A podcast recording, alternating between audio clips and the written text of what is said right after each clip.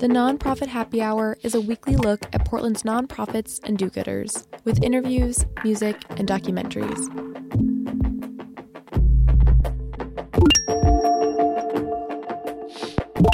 You're listening to the Nonprofit Happy Hour on X-Ray FM, brought to you by the Media Institute for Social Change, a public interest media lab that works to inspire, empower, and engage emerging media producers. Learn more online at mediamakingchange.org. I'm Carly Meisberger. Today, we're talking Murals and Trains with Kate Merrill, the Executive Director of the Central Eastside Industrial Council.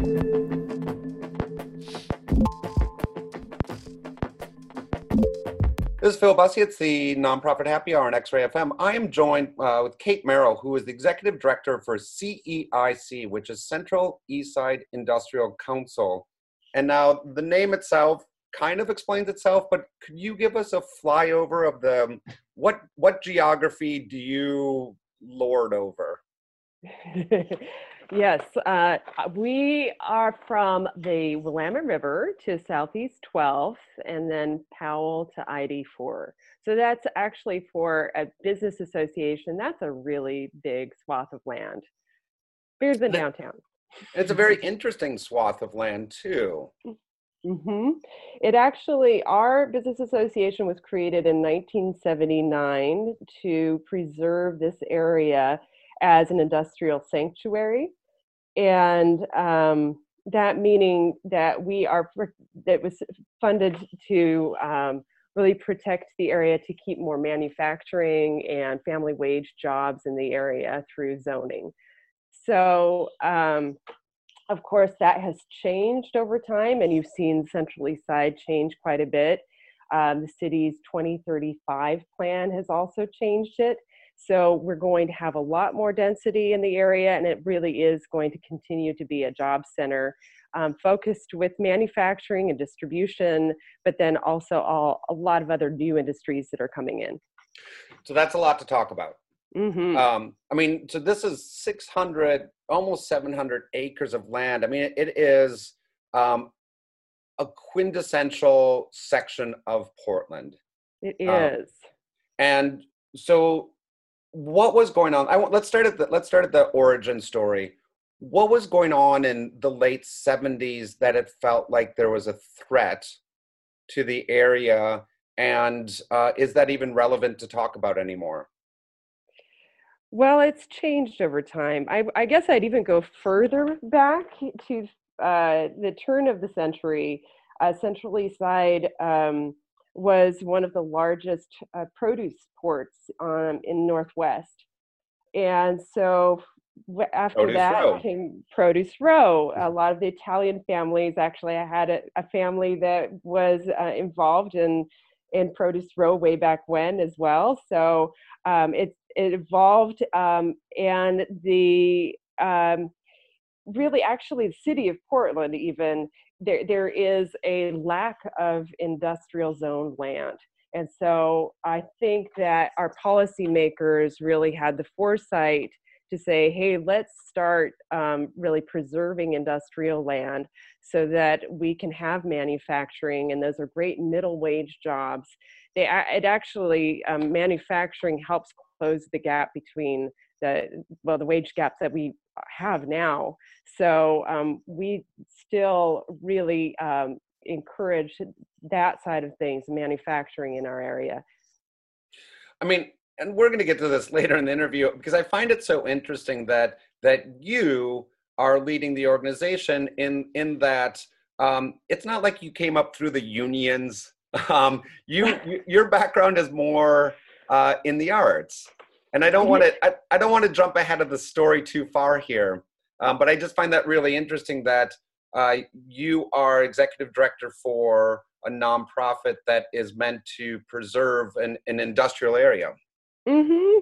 Well, my background, I have a master's in public art from the Sorbonne. So I lived over in France for about 8 years and worked on international festivals and projects there. came over and worked for the Portland Institute for Contemporary Art, and we actually did a lot of productions in the Central East Side. And then my family has a retail store in the Central East Side, Cargo, and that's how I started getting involved, is just when my family became part investor in the building that they're in, we were looking at the area and wanting to promote more foot traffic and just get more synergy between some of the retail businesses and restaurants in the area. And our first project actually was through our Merchants and Makers Committee, which is the Portland Night Market, actually came out of that. And as you know, that has become a really, really successful event. And the Pellett family, City Liquidators, does a great job with that now. So from then, I think one of my passions is public art. And I've been able to incorporate that. We were talking a little bit about murals earlier. And this area, the Central East Side, has always been a hub for artists. And I even had a band in the 90s here when everybody had a band, and had my practice space there. I spent a lot of time at Montage as well. So it brings back really good memories. And my hope is with the arts, especially, we're seeing a lot of, some gentrification happening in the area. It's harder for artists to access space. So my hope with the murals program is that we continue to give artists a voice in the district and make art accessible to all. Yeah, let's focus on murals for a little bit. One, because that area of town really is having this renaissance. It's not quite the right word, but is having just a real proliferation of murals. And then more specifically because Central Eastside Industrial Council is supporting that. So let's talk about how is your organization supporting murals? What is your role in that? Yeah, well, we actually started the first enhanced services district in 18 years. Basically, it's most other places call this a business improvement district. And it's a way for property managers to come together and put funding towards programs that directly benefit the district. It's called enhanced because they're programs that go above and beyond city services. So an example is Downtown Clean and Safe was the first ESD in Portland. So through that program, we're actually doing graffiti removal. We're cleaning the streets. We have a grants program. And so our grants program has actually been able to directly support some mural work. We also received a grant to be able to commission a very large mural, which will go up under the Morrison Bridge next spring. And then through our graffiti program, we are very well aware that graffiti is always going to come back. And one real great graffiti deterrent has actually been murals. We work very closely with the Portland Street Alliance, and we encourage a lot of our building owners, especially as we're seeing the district grow. We're seeing that there's some buildings that are waiting to get developed. We encourage those building owners to really consider investing in murals. It's a very vibrant investment in the district. So. Yeah, what is it that murals do for a district? I mean, in terms of, I'm assuming that your mandate is really economic development. Mm-hmm. And so you need to make the argument to your board or to whoever that this cultural development benefits economic development. Does that seem like a reasonable connection? Oh, a very reasonable connection. Well, it's interesting, having done my studies in France, is culture for them is a whole industry, and it actually makes them quite a lot of money. And a lot of people, brings a lot of tourists, a lot of visitors. So there's that side. Yeah, I've heard of Paris. Yes, you've heard of Paris.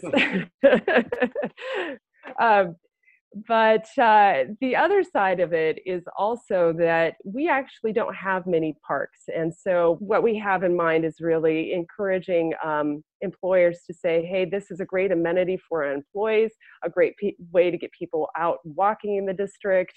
And then also in this case of Portland Street Art Alliance, it's a great way to get folks whose voices have not been out there in the public to really give them a voice. And many of the artists that they work with are also well-known street artists. So, and do you have a favorite mural in the district? I mean, I have to say, there's a mural of the woman on about Division and 9th or 10th. And the Solterra building. Yeah, that's amazing. Right. And so she has potted plants for hair, and it's a truly remarkable, I mean, three-dimensional growing, living mural. Yeah, you know, I love the just how monumental that mural is, and how just optimistic it is, and just it's such a big part of that building too. And I'm also inspired by Kevin Kavanaugh's buildings. He's the one that just made the building with the big planters right next to the Morrison Bridge that has the flowers all over it. He also did the Fairhead Dumbbell Building, which is right at the base of the Burnside Bridge. So it's really incorporating a lot of the artistic elements into the design of the building. So I really love those. Let's take a quick music break. And now I know you have an extensive interest in music. So we're going to ask you just to pick one song for us, though. Oh, boy. I have been listening to actually a friend of mine. Her name's Fatumata Diawara. And she's a friend of mine in Paris. And she's an incredible world music singer. And she has recently come out with this track.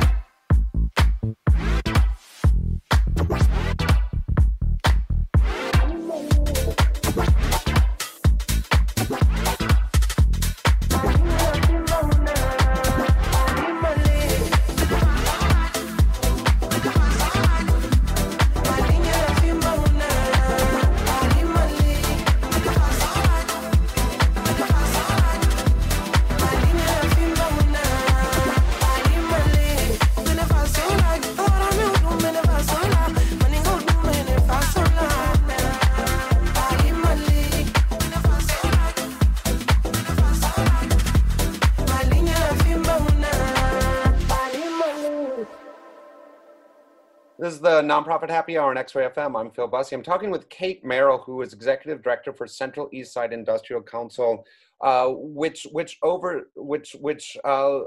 helps with a large section of the city, I-84 to Powell, going north to south, and then the river to southeast 12th. There's so much going on there. Before the music break, we were talking about the trains, which obviously go through, and I think people's interaction with that is there's a romanticism. There's probably been a lot of rock album photograph covers taken there. Mm-hmm. There's also frustration, and I think that sometimes people's workday is comes across or is interfered or delayed by the trains, and that can be one way that people interact. I want to also talk about some of the other issues that Central Eastside Industrial Council, I assume, would have to deal with. You guys are at the waterfront, and it's become a real spot for houseless encampments, as well as other under the bridges, the Morrison and the Hawthorne. How does that involve your organization? What responsibility does the Industrial Council have for that? Mm-hmm. Well, you're seeing it all throughout the city of Portland right now. It really, truly is a crisis. And one of the things I think a lot of people don't know is that with COVID, we are now seeing projections of potentially nationally a 40% increase in homelessness. So this is something that we're all going to need to get educated on. And that has been a big, big part of my job, is just even getting educated on this and getting also our membership and all of our district stakeholders aware of it. So when I talked earlier about this enhanced services district that we started, a way of district stakeholders to contribute directly to services in the district that go beyond, above and beyond city services. We have cleaning teams, so we have contracted with Central City Concern, and they have a group that goes out and actually takes a lot of the daily trash from people who are camping in the area. They have to be in blue bags. They do not ever move any camps or ever take any personal items from individuals. And the people participating in that program are going through a training program where they are housed during the time that it's a 6-month program. They're housed during that time. And then it helps transition them to a union wage job. So we've had 15 graduates go through just in this past year. And then we have a safety program where we actually pair our safety ambassadors with an outreach team, and they go out and talk with our houseless community about different services, try to get them connected to housing. During COVID, we actually were helping the county distribute hygiene kits, getting out little flyers to them that was making them aware of the COVID crisis. We've distributed N95 masks.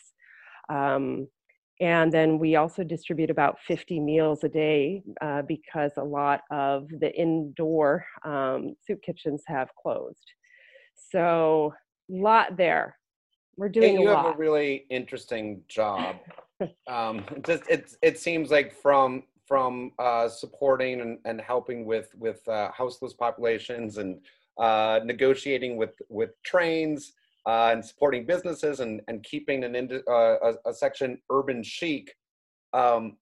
What does a typical day look like for you? Oh, wow. Well, the call I just got off before this was with our Merchants and Makers Committee. So we talk about how to stimulate local business, retail, and restaurants during this time. And then I'll get individual emails from business owners, maybe complaining about something that's, outside of their doorway that they need cleaned. I have regular meetings with officials from Multnomah County, from Metro, from City of Portland, we actually, yesterday I was joining the trash coalition. There's actually a city trash coalition where we like to talk trash. So it's really diverse. I never ever thought that I would have such an incredible job, actually. It's a little microcosm of Portland. Does it feel like it's a political job? Oh, definitely it's a political job, yes. I, you know, I guess if we talk politics, I just like to be very straightforward. I'm not a very good poker player, so I have nothing really to hide, and just like to be very forthcoming and just work with people and roll up our sleeves and get working. Do you feel competitive with other sections of the city? Ooh, you know, Central East Side, it's interesting. It's in all the history of the Central East Side that we've been kind of the stepchild to downtown Portland. But I do not feel competitive. I actually think when somebody comes to visit our city, that they probably don't know the difference between Central East Side and downtown. So it's in everybody's best interest to work together. That was a very diplomatic answer. I want to round out our conversation with, you know, there's obviously some very pressing issues this year. You know, I mean, even just looking at your website, it is of people gathered and at a social event. And you know, some of your background is certainly bringing people together. How does COVID come up in the conversations you are having with the businesses, and what can you do as an organization to support businesses through this period of time? I know that's a huge question. Yeah. Well, can you answer in 30 seconds or less, please? Yeah, it's on all levels. But I guess where I would really like to focus is maybe where some of your listeners can help. And that is really when they're thinking of the holiday season to shop local. It's amazing. For every $100, when you shop local, $45 of that actually goes into that secondary local spending. So that's pretty amazing compared to, you know, say shopping like Amazon, where that might be maybe $19. So you're really, when you are shopping local, you are investing in your local businesses, and you're making sure that when you go back to work there, they'll still be there. So we are actually working a lot with a group called Bricks Need Mortar, which is working with many retailers and restaurants from all around the city, helping from anything from negotiating leases to helping them with their bankruptcy. You know, it's a really, really hard time. So that is one thing that we're really working on. And I work with Prosper Portland a bit as well, just on tenant and landlord issues. But I think just the crux for, if there's something to take away from today for people, it's that when you spend your money at your local store, it really stays in Portland and it makes the difference. So please shop local. And I would also, I mean, one pitch also for Central East Side, as I thought about this interview with you, as I was realizing how many good restaurants there are. I think it's an easy district to overlook because, I mean, just even in the name of your organization, I mean, the Industrial Council, but like, there's so many great restaurants in that district, from I-84 to Powell and the river to Southeast 12th, the surprising number. Well, I think that's where we are going to have a real advantage coming out of this crisis, is the amount of innovation in the Central East Side. So not only do we have amazing restaurants, but we have amazing food manufacturers. We have a lot of really cool groups like Beeline Bikes. They do urban distribution.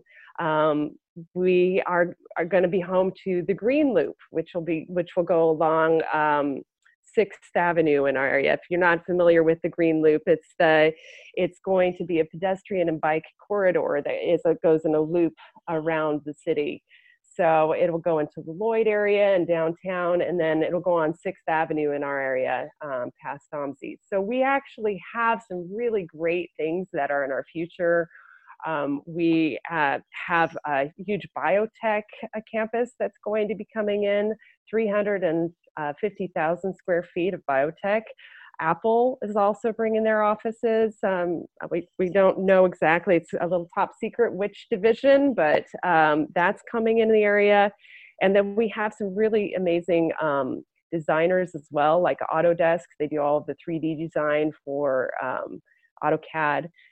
So it's, I do think that that kind of innovation from our restaurants to our artists to the tech, that will keep us, that diversity and innovation will keep us going forward.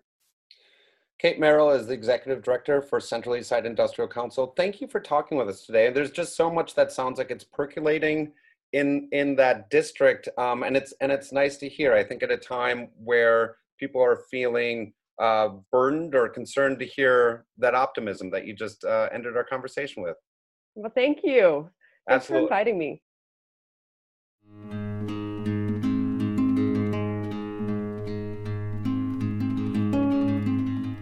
The Nonprofit Happy Hour is made possible by Beneficial State Bank, a certified B Corp that holds to what it calls a triple bottom line of social justice, environmental well-being, and economic sustainability. If your organization or business is interested in underwriting our show, please email Phil at mediamakingchange.org. The Nonprofit Happy Hour is a production of the Media Institute for Social Change and KXRY Radio, X-Ray FM. Our host is Phil Busse. Our executive producer and editor is me, Carly Meisberger. Archives of past shows can be found on our SoundCloud page. Questions, comments, or ideas about the show can be sent to info@mediamakingchange.org. Thanks for tuning in.